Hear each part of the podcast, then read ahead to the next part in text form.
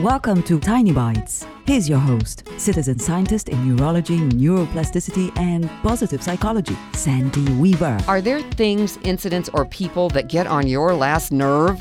Or maybe they even cause you to feel instant anger? This is juicy stuff.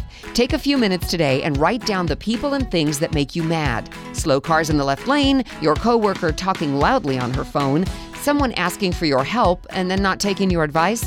Whatever sets you off, write it down. You'll end up with a list of habits. That's all. Just habits that you've formed for getting mad. Inside your brain, irritation, anger, and spouting off feel like you're solving a not optimal situation. In reality, you have simply formed the habit of getting mad at certain things. Since getting mad releases stress hormones in your body, which wreak havoc with your immune system, circulatory system, and digestive system, it's in your best interest to break those bad habits. Here's the good news you've already created the list of times you'd like to be more in control of your feelings. Now, when those irritating things happen, instead of getting angry, feel powerful.